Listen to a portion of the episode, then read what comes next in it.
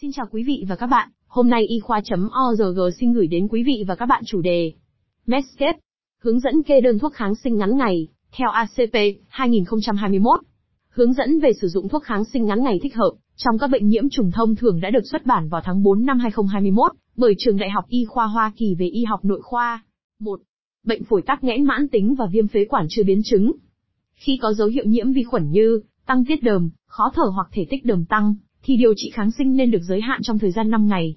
Lựa chọn kháng sinh dựa trên các nguyên nhân vi khuẩn phổ biến nhất, bao gồm Haemophilus influenza, Streptococcus pneumonia và Moraxella curta halit.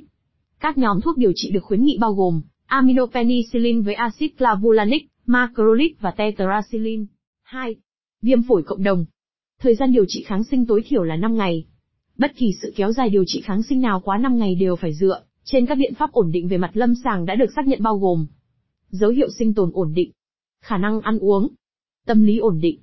Lựa chọn kháng sinh dựa trên căn nguyên vi khuẩn phổ biến nhất bao gồm Streptococcus pneumonia, Haemophilus influenza, Mycoplasma pneumonia và Staphylococcus aureus, cùng với các mầm bệnh không điển hình ví dụ Legionella.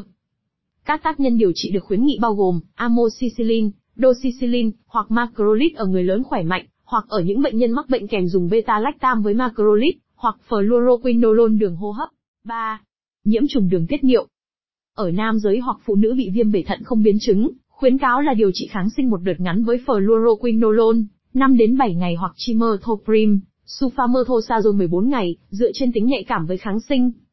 Ở những phụ nữ bị viêm bàng quang do vi khuẩn không biến chứng, khuyến cáo là dùng một đợt kháng sinh ngắn hạn với nitrofurantion, 5 ngày, chimerthoprim, sulfamethoxazole 3 ngày, hoặc fofomicin liều duy nhất.